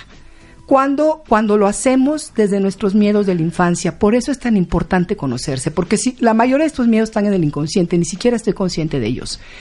Los tengo, pero me he pasado la vida escondiéndolos hasta de mí misma. Entonces, en vez de dejarme sentir y conocer mis miedos y de veras asumirlos y trabajar con ellos, me la he pasado compensando, pensando que yo no tengo miedos y que yo puedo con todo o dejándome ganar por ellos. Entonces, los el miedo es un pésimo consejero en la vida. Decía por ahí un maestro, hay Claro. dos opciones en tu vida, hay dos caminos, el del miedo y el del amor. Y el amor implica libertad también. Entonces, cada vez que vayas a tomar una decisión, cada vez que vayas a, a ceder en algo que para ti es importante, no estoy hablando de ceder en, en cosas como, oye, vamos a comer pollo hoy, no, pues yo quiero pescado, bueno, pues órale, ¿no? Sino cosas que realmente son básicas. Por eso decíamos que desde la esencialidad, desde tu parte esencial, es muy peligroso ceder, porque estás cediendo lo que tú realmente eres. Claro. Y ahí es donde te atoras. Claro. Ok, entonces, ¿por qué no deberíamos ceder? ¿Cuál es la lista de estas, de estas situaciones? Una es, como decíamos a- a- hace ratito, ¿no? Cedemos ante el terror de vivir y poner nuestra verdad ante la pareja. Claro. Mucho miedo.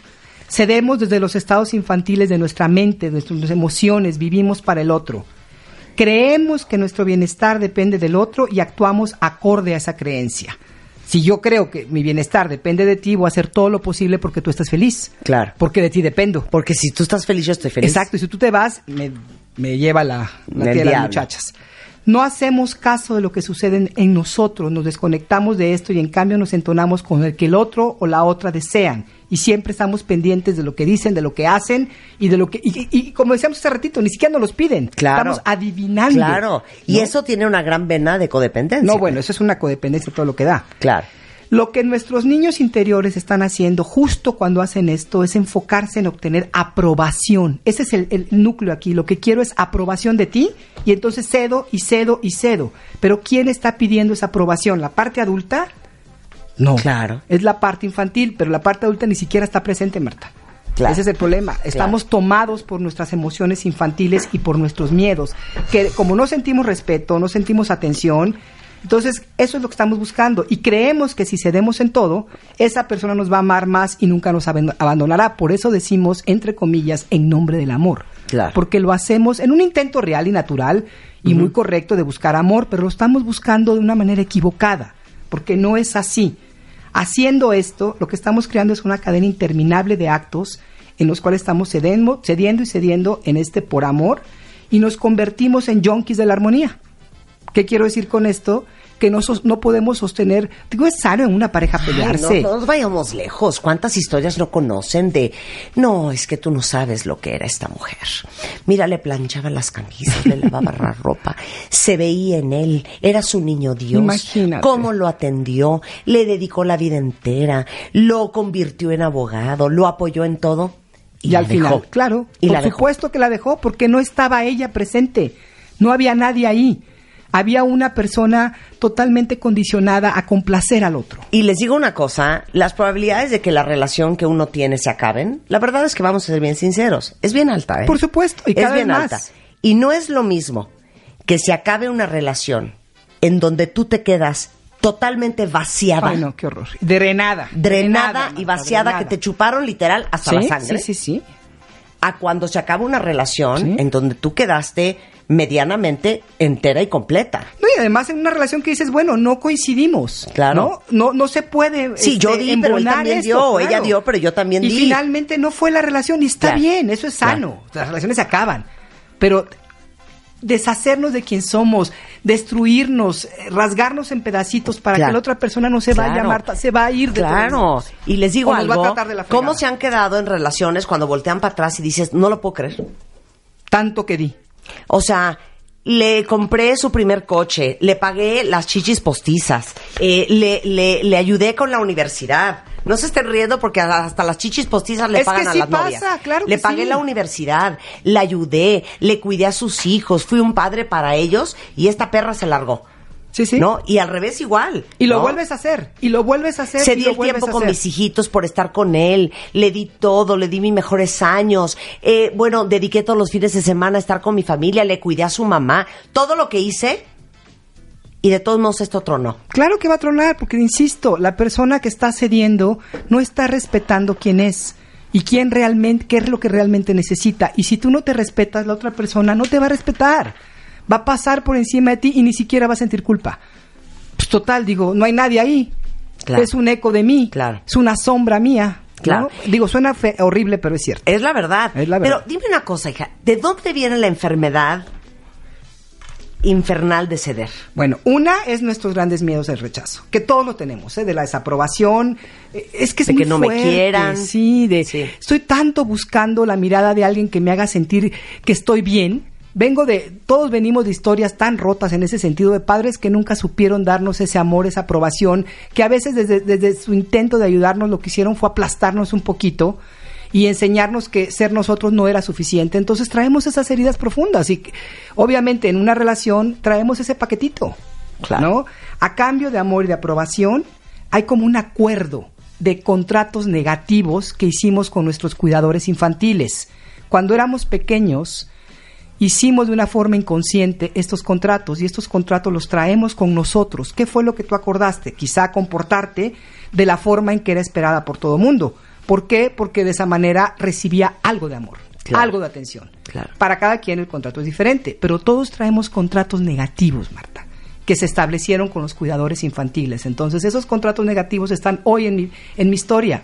Entonces, tienes que revisar qué estás haciendo, qué, qué, qué, qué, qué fue lo que tú accediste, qué cediste cuando eras pequeña, porque cuando eras pequeña no tenías opción. Claro.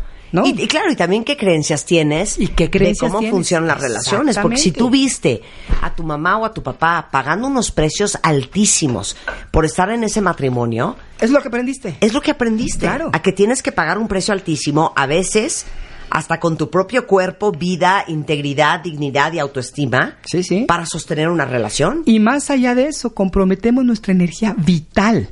¿Qué es esto de la energía vital? Es lo que tú eres, es esa energía que te mueve en la vida. ¿No? Que tú quieres, haz- no sé, que tu creatividad de niño es ser artista, pero como tus padres no estaban de acuerdo, entonces no tuviste más opción que ceder. En ese momento tuviste que ceder porque eras un niño, una niña que no, Claro. no puede salir corriendo, ni puede atacar.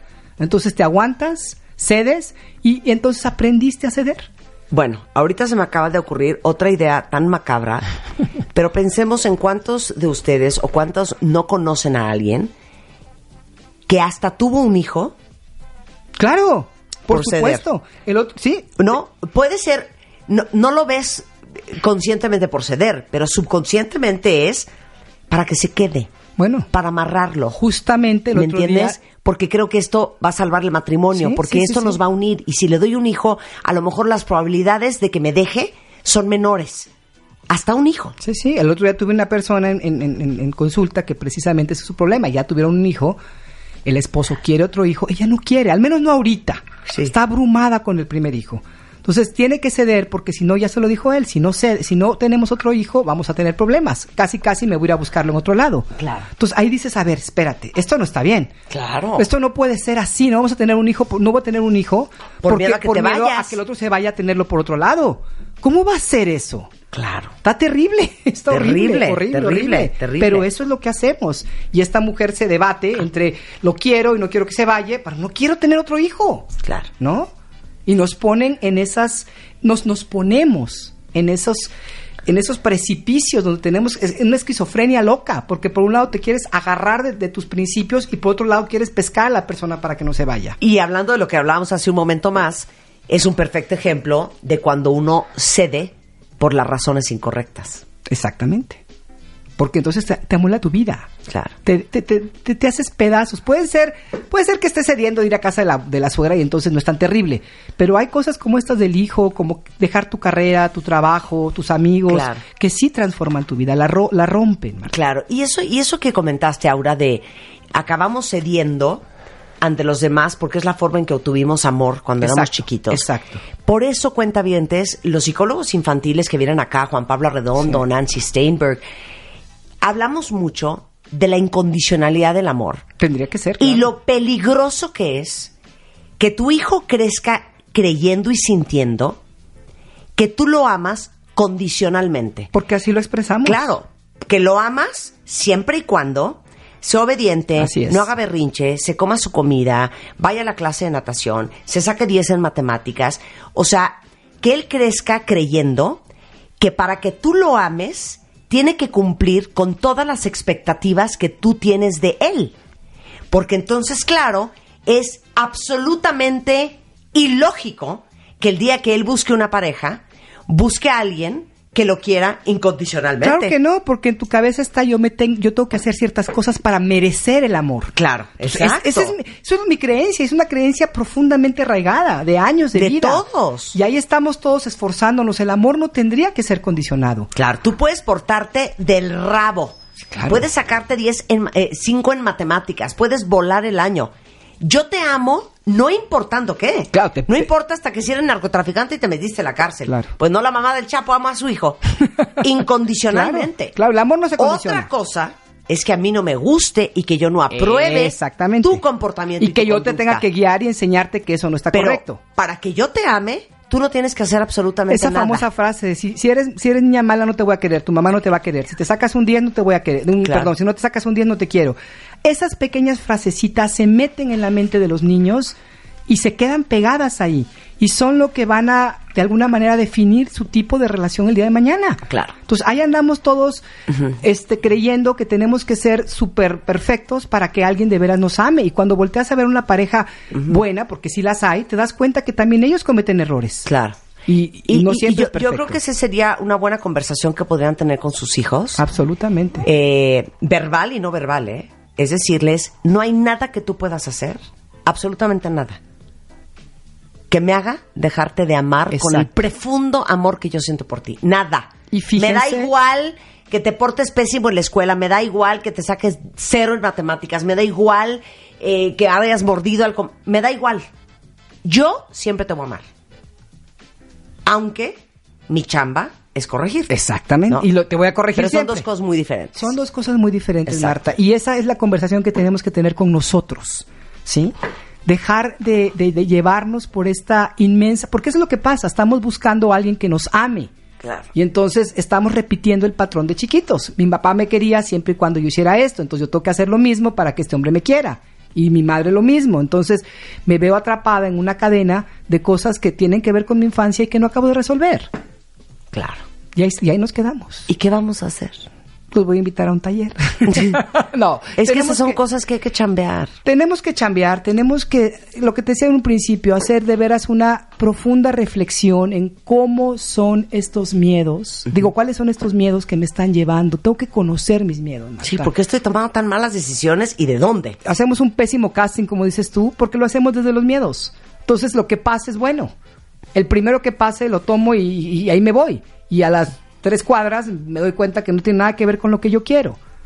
Y me atoro en la vida. Entonces, ¿por qué hacer esto? Ya lo aprendimos, ya lo hemos, todos lo hemos vivido, todo mundo. Entonces empezamos a aprender de esto.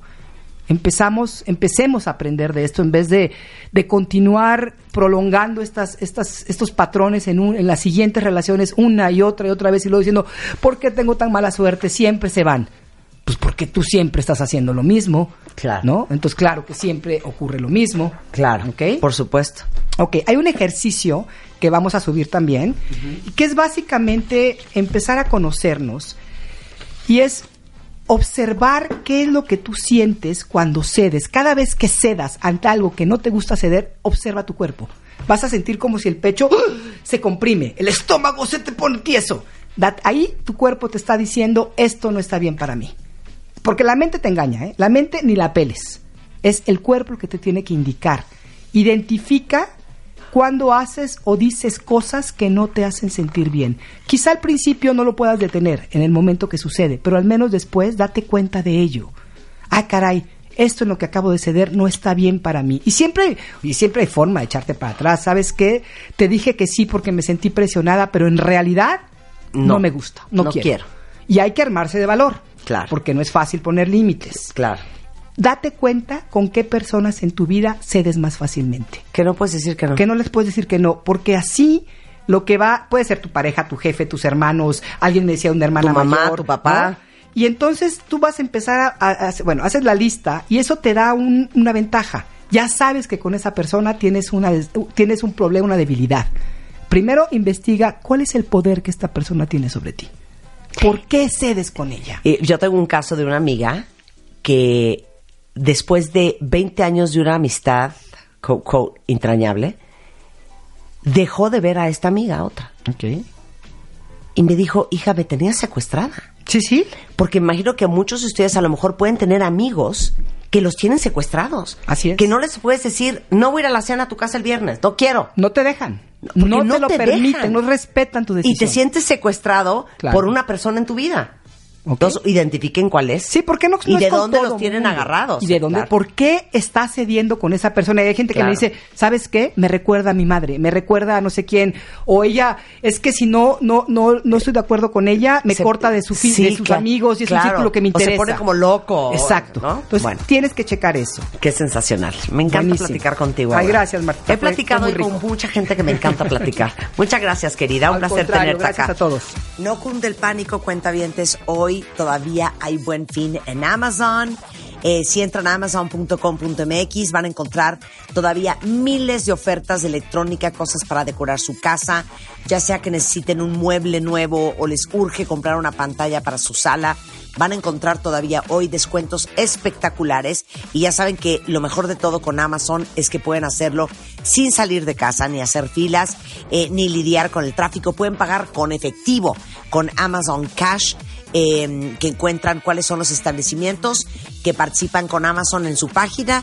Van al establecimiento, depositan su efectivo, eso se refleja en su cuenta de Amazon y pueden comprar en amazon.com.mx sin necesidad de efectivo. También, obviamente, con tarjeta de débito, tarjeta de crédito, tienen meses sin intereses. Lo pueden hacer desde su celular porque es muy amigable la página de Amazon para móvil o directamente en su computadora. Es amazon.com.mx. Todavía hoy de buen fin. A ver, cuentavientes, ¿cuántos de ustedes ya están pensando en me voy a comprar una pantalla nueva, me voy a comprar un nuevo electrodoméstico, me voy a comprar esa bolsita, esas botitas que tanto he querido? Les digo algo, antes que todo eso, mantenimiento del hogar.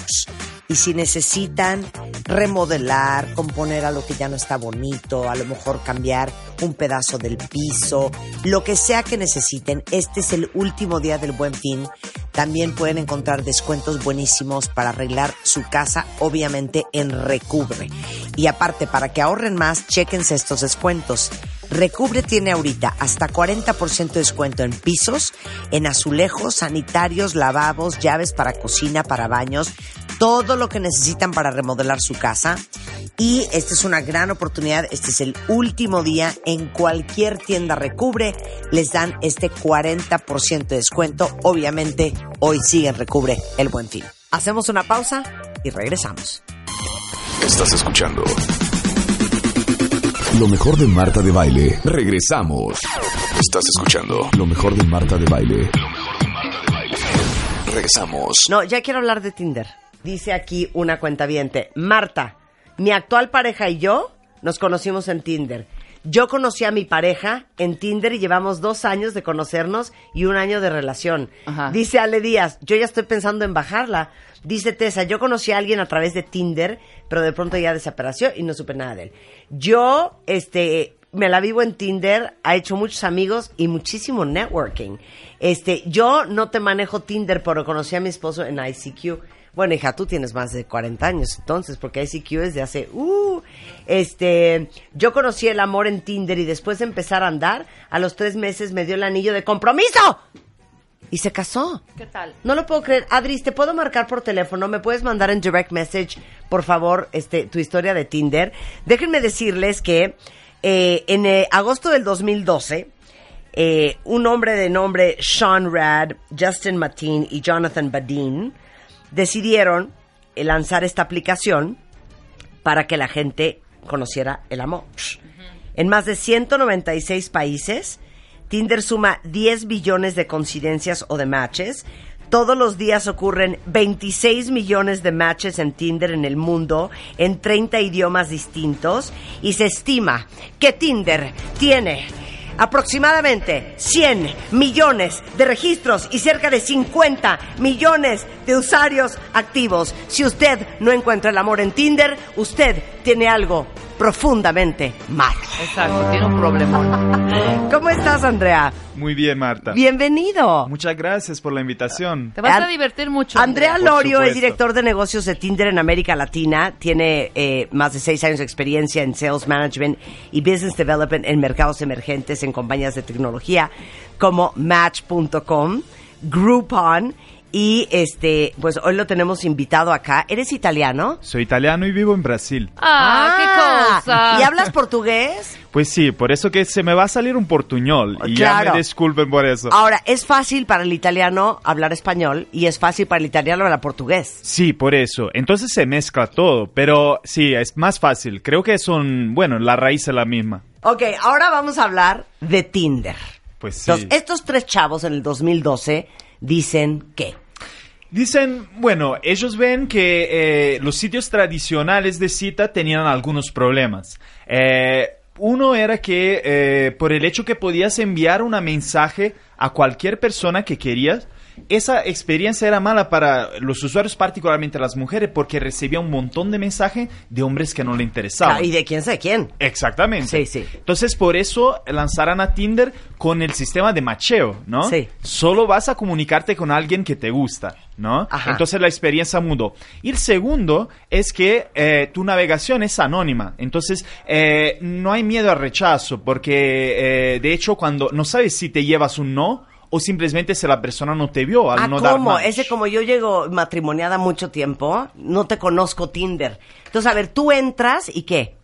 Te bajas la aplicación y conectas a tu Facebook, ¿no? Ajá. Eh, entonces te sube las fotos, te pones una descripción y ya empiezas a swipear. Sí. O sea, necesita eh, poner cuál es el, eh, la distancia que quieres ver personas a tu alrededor, quizás 10 kilómetros, no Ajá. sé. Y ahí ves un perfil por vez y decides si te gusta, lo pasas a la derecha y si no te gusta, a la izquierda. Ah, no, yo creo que sí lo hicimos un día. Sí, claro, por Ya, ya me acordé. Derecha, izquierda, derecha, Ajá. izquierda. Izquierda es no, derecha es sí. Pues sí. Sí, sí, Y entonces los tres inventaron hasta ese sistema de swipeo que de hecho ahora está aplicado en muchísimas aplicaciones, no solo de citas. Claro, pero él no sabe que yo lo estoy viendo. Eso es el secreto. Ni él sabe si yo lo swipeé a la izquierda o a la derecha. Lo sacaste. Ok. Y entonces ya me gustó. Pues sí, si te gustó y a, también a él le gustas, se hace un match. ah, Entonces, pero si ahí- yo swipeé y él nos me swipeó, Pues, Pues- no, no. no vamos a poder hablar jamás. Lamentablemente. O no. sea, solo puedes hablar con el que tú swipeaste y él te swipeó. Claro. Pues sí. ¡Ay, qué oso! ¡No! O sea que sí puedes saber que no le gustaste. Casi un ¡Claro! juego. Totalmente. Ahora, espérame un segundo, Andrea. Si yo me quiero ir internacional y siempre he deseado en lo más fondo de, de- en lo más profundo de mi corazón un irlandés. ¿Puedo poner Irlanda? Por supuesto, puedes desde acá mudar tu localización. Ese Para es un paquete del Tinder Sí. Plus, ¿no? Sí. Que, que pagas, pero muda- mudas tu localización y ya ahora podemos swipear en Irlanda, en Dublín. Donde tú Ay, no, quieras. ya, les quiero presentar a dos clientas tuyas, Andrea. Buenísimo. Es Alejandra, este, Alejandra Rodríguez. Y Alejandra Rodríguez. Y Alejandra Rodríguez. ¡Wow! Alejandra Somos Rodríguez millones. Antillón y Alejandra Rodríguez Aztecas. Bueno, Alejandra Rodríguez Trigos. Ah, Pero Trigos. sí. Antillón y Trigos. Sí. Exacto. Oh, Es un so- gusto. Ok, Alejandra Rodríguez es artista plástica, muralista, decoradora, eh, diseñale arte y decoración de interiores, hace muebles con acabados increíbles. Bueno, es toda una emprendedora y un estuche de monerías. Así es que búsquenme. Y ya te tuvimos hablando de qué, ¿de qué veniste a hablar? Del divorcio. Del divorcio. No, ya ¿cómo nos sabes, de reímos? lo que quieras, Marta, Claro. estoy. Y Alejandra Rodríguez es gerente comercial de Medifaz para México y Estados Unidos. Y la trajimos porque es amistad y porque es clienta tuya en Tinder. Buenísimo, me encanta. Sí, A ver, soy, gusto soy un caso de éxito, Eh. creo. a ver, ok. cuéntale. Ale es un A caso ver, de éxito. No, pero yo quiero saber cómo funciona. O sea, Ok. Un día yo estaba sola en mi casa y dije, me voy a dar la oportunidad. Cuenta o sea, todo, ¿cómo Alejandra, bajaste la app? Ok, no, una amiga un día que estábamos cenando, este, ella estaba chateando y estaba, no, atacada de la risa. Y yo dije, pues, ¿con, con quién estás chateando? Me dice, no, pues es que conocí y tengo esta aplicación. Y entonces me enseñó Me dijo, mira, te voy a meter. Y ella me metió. Le dijo, oye, ¿pero de qué se trata? Me dice, no, hombre, está súper fácil. O sea, nada más se liga tu Facebook, tú escoges tus fotografías y le pones like Ajá. a quien te gusta Sí. y No el like a desmesa, quien te- no, no, exacto. De ¿no? preferencia. Y entonces- Y entonces, este, pues empezamos a jugar y pues divertidísimo, ¿no? Le dije, oye, pero ellos me van a ver a mí o van a saber que yo les puse like y qué pasa si yo no les gusto y todo este tema Sí, que acabas sí, de comentar. Me dice, no, no te preocupes, porque si él de forma natural le gustas, le pone like y entonces se hace un match. Y te aparece, it's a match, ¿no? It's a exacto, match. exacto. si tú le pones like y él no te pone like, Ajá. tú sí sabes que le pusiste like, pero él nunca se entera que tú le pusiste, que, que yo le puse like porque él me, pues él me, me, swapeó. me, pues, Ah, sí. O no te Entonces vio, mi ¿eh? ego No- no, no está herido, Claro, porque nunca no se te vio. entera. Porque la duda ¿Qué tal siempre todas como locas? Ah, ok, entonces... Eso está entonces perfecto. estaba padrísimo, porque entonces, pues a mí mi ego no lo tocaban, solamente si ellos me decían like y yo les daba like, salía el like, y pues nunca se enteraban si yo les y ponía entonces, like en y ese no. momento, ¿qué pasa? Sale una, un, un mensaje y te dice, it's a match, y se abre el tema de poder chatear y poderse mandar mensajes. Si no, no tienes forma Pero, de o sea, comunicarte. ¿cómo? O sea, ya, así, it's a like, y de repente siguiente It's a match. ajá. Hola. Hola, soy Rodrigo. ¡Ay, qué oso! Pues sí, yo, mi regla, mi regla fue no iniciar yo conversaciones. Ok. O sea, yo Obvio, decía, it's a match. niña. Lo que sí te ayuda muchísimo, sobre todo si acabas de terminar, tu ego. O sea, yo le puse like a varios. Sí. Y a los tres días yo tenía como 35 matches. Entonces yo decía, Claro, no, wow. no o estoy sea, tan horrenda sí. como mi ex me hizo sentir. Exacto, o sea, valgo la pena, ¿no? Pues, Está Sí. increíble y tengo muchísimos prospectos. Pero yo mi regla fue esperar a que ellos iniciaran la conversación y ya te ponen hola, o, ¿no? Entonces, Hola. Pero Pues, pausa, Mi ¿no? nombre es José Augusto. Marta, pausa ahí. A ver, vas, ñoña. Porque si entras como mujer, ya sabes, tú así, ay, muy selectiva, ¿no? Este Sí. porque es guapísimo, este, ta- Sí. este se ve brillante. Sí. Y todos son match. O sea, es así de like y pum, tú también le gustas, tú también le... Entonces pasa lo que tú piensas, ¿no? Así de, es que soy súper popular. ¿no? Claro, O hay sea, un mundo después del Soy divorcio y la diosa, ruptura. La diosa del Tinder. Porque- No, espera, porque las mujeres somos selectivas, pero los hombres no. Ah, claro, O sea, los ah, claro. es esto, swipe, swipe, swipe. Exacto. O sea, Va, like, like, va, like, like, va. Y ya que les hace match, entonces ya te ven. Entonces no se la crean, niñas. O sea, Ah, es, claro. es- A ver, Andrea. Lo, lo- lo- lo que es bueno es que no ves cuáles son los rechazos y ves solo el positivo, lo- lo- los que te quieren. Entonces es, no es como en un antro, vas en una persona que te gusta y puede ser que te, te no, la no cara". quiero salir contigo. Claro. Entonces eso para tu ego no está bueno. Sí, en Tinder claro. eso no pasa. Entonces En Tinder eso no pasa. Obrigada. Pero a ver, ¿le explicas a todos qué onda con el amor y la era digital? Pues Marta, te cuento que nosotros eh, tratamos de estudiar un poco cuáles son las tendencias eh, socioeconómicas que justifiquen ¿no? una adopción de esas apps de citas.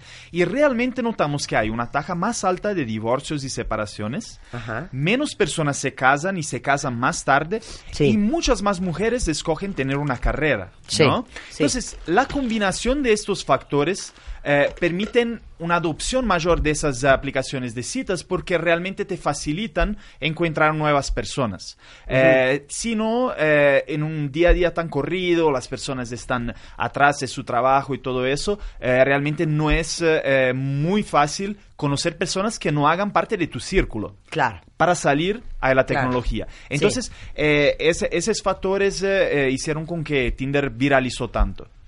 Em, Ok. Ahora, obviamente, Ajá. si tú quieres conocer a un hombre extranjero, pues ni modo que estés viajando por el mundo, no hay bolsillo que, que alcance. alcance. Pues entonces eh, mudas tu localización o bueno, viajando puedes utilizarlo o también extranjeros que se vienen a, a- a tu ciudad porque lo Sí. que pasa es que eh, es presente en 196 países del mundo. Creo Sí. que hasta en Corea del Norte tenemos usuarios. Entonces, bueno, eh, cuando las personas se viajan a un nuevo lugar, lo primero que hacen es ligan a Tinder, si son Claro, solteros, ¿no? claro. Entonces es una manera muy buena de conocer a extranjeros. Claro. A ver, ya tengo el Tinder, ya pagué mi Tinder Plus, ya tengo el mapa del mundo. Vamos a hacer un experimento. Voy a subir un par de fotos mías, pero me voy a cambiar de location para buscar a alguien fuera de México. A ver. ¿ok? A ver, Inglaterra es buena idea. Bueno, métete ¿Puede ser? Puede Va. ser. Pero es que el inglés es de mal diente. No, espérate, vamos a buscar. ¿Qué otro país? A Italia. A ver, ayúdenme. ¿qué Alemania, país? Alemania, guapos, No, altos, alemán guapos. cero. No, no, para Italia, nada. España. No, Qatar. No, tampoco. Suecia, No, ahí no van a cero. poder. No, no, no. No, a ver, ¿qué país algo les más. gusta? A- a mí ver, Italia. Pon ¿Qué? Brasil, Brasil. pon Brasil. Ah, Cero pon Brasil. Ay, no, no, no, ¿qué no. no, Oye, cero a mi ver, el prototipo. experimento tiene que ser No, rápido. ¿saben qué? No, ya sé. ¿A dónde? No, están muy mal ustedes. ¿Tú qué quieres? No, yo me voy a ir. Ya ¿A sé dónde? dónde. Soy una estúpida. A Kenia. No. Arabia Saudita, No, hija. porque ahí les tienen Claro. restringidas Los- muchas cosas. Los Emiratos Árabes ¿Que Unidos. no viste Not Without My Daughter? Sí. claro. A ver, o, o, o, o, o qué. No, algo ¿Cuál más gusta? popular, hija, ¿Eh? porque igual y ahí tienen como restringidas algunas cosas y no, No, seguro que sí, pon Dubai, ándale. France, Dubai, ¿no? Sí, a ver, Dubai. Sí. Voy a Bueno, ahí va a poner haber Dubai. muchos Ah, extranjeros. En Dubai que debe de estar abierto, ¿no? Sí, claro. Sí, a Sí, ver. Puro jeque ahí anda. O sea, No, yo creo espérame, que, puro no estoy encontrando ahí debe Dubai. de haber como de varios Muchos, países. sí, Ok. mucho extranjero. Qatar Bueno. no estaría mal, ¿eh? Pues dije un catarí. no sé. Un catarí. Pero mientras Ok, voy a buscas poner que Dubai. nos expliquen su, su, su experiencia A ver, las Ale. Ales. Entonces, Ale, antes Ale, de cuántos cuenta. intentos encontraste el amor de tu vida y cómo fue. Pues yo sí fue como relativamente rápido. Yo me registré en febrero Ajá. y conocí a mi novio en abril y nada más conocí a dos personas más. O sea, él fue mi tercer intento. Ah, ok. O mi tercer chavo que conocí. Sí. Y pues ya, dos años, nueve meses. Mira, ¿ves? En Dubai está la onda. En Dubai está la... Ahora, Eh, ¿cómo subo yo una foto mía? Bueno, vas a tu perfil eh, en las configuraciones, entonces regresas Ajá. y le puedes poner fotos que sean de tu Facebook o también de tu, tu tu cámara. teléfono, sí. pues. Ok, ya está. Edit info.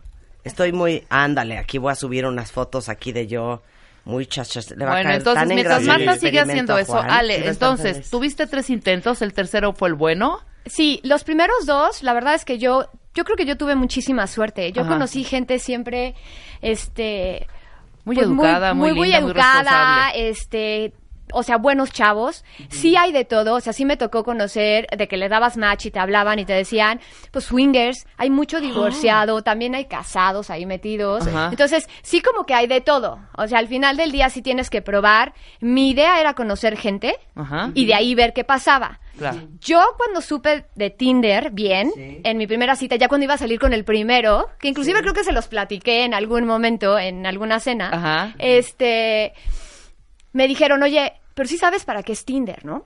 Y yo, ¿cómo? Me dice, sí.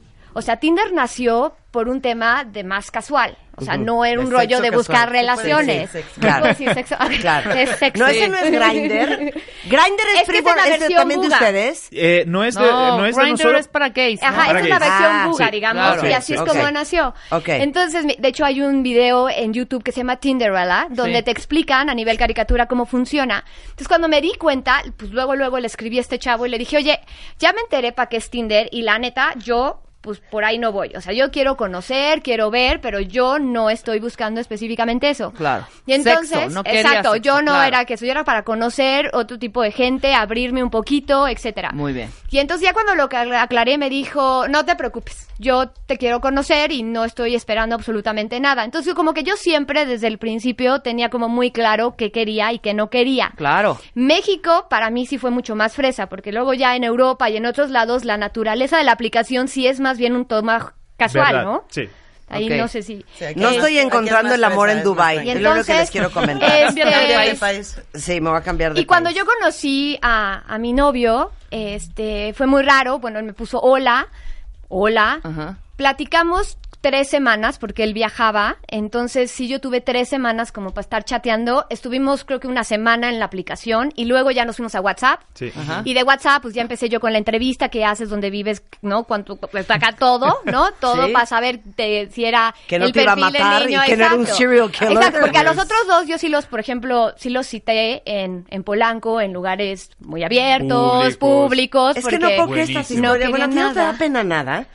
A mí. O sea, yo llego y me muero de la vergüenza. Me muero de la vergüenza. Bueno, yo le prohibí a mi novio decir que nos habíamos conocido en Tinder mira, hasta que no aquí fuéramos un caso de éxito. que. Hasta que ahora la novia está Hasta- en la radio. Exacto, que- pero porque yo soy un caso de éxito. O sea, la verdad es que Verdad. yo sí conozco casos de éxito, pero también conozco muchos más que no han funcionado. Exacto. Entonces, eh, hay como que de todo y yo sí agradezco porque tuve mucha suerte. Rebeca conoce a, a mi novio, Ale también, y la verdad es que es un tipazo. Es un Muy bien. estoy muy Sí. Ay, te van a casar. Sí. Pues ya vivimos juntos. O sea, además ahí- ¡Ándale! Después de O dos sea, le debes años. un dineral a Andrea, dos ¿eh? años. Pues no sí, y nosotros un regalo Nunca también. pensé que yo fuera a encontrar la relación más estable en mi vida a través de una aplicación. Pues. Este, sí fue impresionante. En algún momento es mi hermana me metió a Millionaire Match, que seguramente has Sí, oído claro, hablar de eso, pagas porque no es como match.com. Me salí luego luego, sí tuve ahí un like con un hindú de Orange County que vino y que hace negocios con la embajada, ¿no? Qué y tiene mucho dinero. Y entonces este Luego me lo quería correr. Exacto, si y se lo quería pasar a Ale para que lo conociera. No, no me funciona, te lo paso. Pero, pero al final del día, la verdad es que para mí Tinder pues fue un, una forma de abrirme yo también porque yo soy bastante fresa. Entonces, pues yo no hubiera conocido a Nicole, ah, a Nicole, ya me ya Ya sé. nombre. Nicolai, Ya te Nicolai, a tu novio. Perdóname, A Luis. perdóname. este, porque él trabaja lejos, él viaja muchísimo, no necesariamente va a los mismos lugares que yo, entonces sí te da la oportunidad de conocer gente que a lo mejor en los lugares a los que vas normalmente, pues no te los vas a encontrar. Entonces creo que para eso funciona muy bien. Hacemos una pausa regresando. ¿Cómo se encuentra el amor en esta era digital? Y para todos los que están llorando pensando, es que nunca le voy a gustar a nadie, Tinder puede ser mucho más poderoso que un ribotril. Regresando del corte, no se vayan. Estás escuchando lo mejor de Marta de Baile. Lo mejor de Marta de Baile. Regresamos. Estás escuchando lo mejor de Marta de Baile. Regresamos. Estamos de regreso y nos quedamos en... A ver, Ale. Qué bueno que ya encontraste Spider-Man. Qué bueno que ya encontré Spider-Man. Ok, Alejandra, Cámbiate cuéntanos tu historia. No, bueno, yo la verdad es que mm, a mí me convenció Rebeca, de hecho, así de, güey, es que tal está en Tinder y tal, así puras famosas. Y dije, oye, si ellas están que no esté yo. Claro. Pero nuevamente, sí siento que en México no es lo mismo que en otros lugares de Latinoamérica o Europa o, o- o así. O sea, ¿qué? Aquí somos más tranquilas las mujeres, Sí. que a final de cuentas es la que pone la pauta. Entonces aquí sí es como más liguecito fresa, de salir normal, el date, conocerte, ta, ta, ta, ta, ta, ta, y ya después le brincas al, al brinco, ¿verdad? Ajá. Sí. Pero... Pero de todas maneras, sí hay niños, que la verdad eso me parece muy bien, hay niños que desde el perfil ponen pura cosa sexosa, ¿no? Como, Pues soy sí. súper sensual, yo Qué soy muy erótico. Entonces ya desde Qué ahí dices, asco. bueno, este nada más quiere para eso y le Maldito das- cerdo. No, pero digo, y no, no, a lo mejor hay una niña que lo que quiere es uno así, ¿no? Claro. Claro, Pero está claro, padre está que te avisen bien. desde el principio para que no pierdas el tiempo. O y sea, lo tú también avisas también, ¿no? De, oye, si es nada más para cuchicuchi, pues no, gracias. O sea, Sí. no es que me quiera casar contigo, en particular, pero yo me voy tranquila porque si no, imagínate con tanto hombre aquí, pues Dios mío. ¿Verdad? Entonces está muy padre porque, como dice Ale, conoces a gente que no ibas a conocer de otro modo. Dos, estás muy ocupada, sobre todo si ya no eres una chavita, estás súper ocupada y no es como que vas a estar yéndote a los santos, ya no tienes ni con quién ir. Todas tus amigas están casadas, tal, así eres la, la divorciada, pues así de, ¿no? Entonces está buenísimo porque es como si fuera un menú maravilloso de gente. O sea, hay quien lo quiere ver como negativo, yo lo veo muy positivo, que es una maravilla. Ves a todos los tipos de personas que hay, ya checas más o menos sus gustos, ves sus fotos, tienden a poner sus mañas en foto, Dios es sabrá por qué. ¿Qué es eso? No, pues cosas raritas como ese perro, ¿no? O, Sí, o- o- sí, o- sí, o sí. unos que suben fotos con mujeres, muchas, ¿no? Sí. Como Así de, ahorita soy vi un dios. Francesco de 51 años con una tailandesa de 21. Exacto, así Cero de, queremos ¿esta conocer qué a será Francesco. poliamor o, o qué Claro, onda, no? claro. Sea, sea, Lo ¿qué que me está es que está abierto. este Al final Sí. del día hay de todo. O sea, si te encuentras, por ejemplo, aquí en México sí hay mucho casado. Sí. Ajá. Este, No, y mucho entonces conocido que dices, estoquear o mucho conocido casado. o el Y- amigo y del esposo o no, o sea, ese tipo de cosas sí suceden. Claro. Entonces, Pero técnicas, hay técnicas. y también hay swingers y hay cosas, entonces ya como que más o no me ha menos tocado sabes por las duro, Ale. Ay, a mí sí. que una vez sí. tipo de... ¿Sí te tocó? ¿Una vez qué? No, un chavo fotógrafos, que fue uno de los de Like, pues sí me platicó su historia ¡Gracias! Y al final me dijo, yo estoy casado este, y tenemos una relación abierta, entonces este tema es muy abierto y pues sí, mi, es- tanto mi esposa como yo, pues lo que estamos buscando es conocer gente y divertirnos y probar, y ¿no? Pero está todo muy entendido. ¿Le entras? Pues no, muchas gracias. pues no. A ver, ahorita estaba Ale y yo y de repente me dice, no, es que escoge uno porque si no, no vas a ver si tienes match. Sí, claro. Entonces dice dos swipes a la derecha y de repente, cling. Que Steve hacerlo. likes you. Ya ligué en Tinder. Nada más se los quiero decir. Traigo un pegue en Tinder impresionante. Pero yo voy a obedecer a la ñoña que dice, ah no, ¿quién dijo? Tú, Ale. Que que no hay que mensajearle primero al señor. A ver, ¿quiénes son mis galanes, Rebeca? Si me los puedes leer. Tengo varios match. Y eso que soy muy selectiva y nada más escogí a cinco. Sí, claro. Sí, ok, dame, dame Tinder.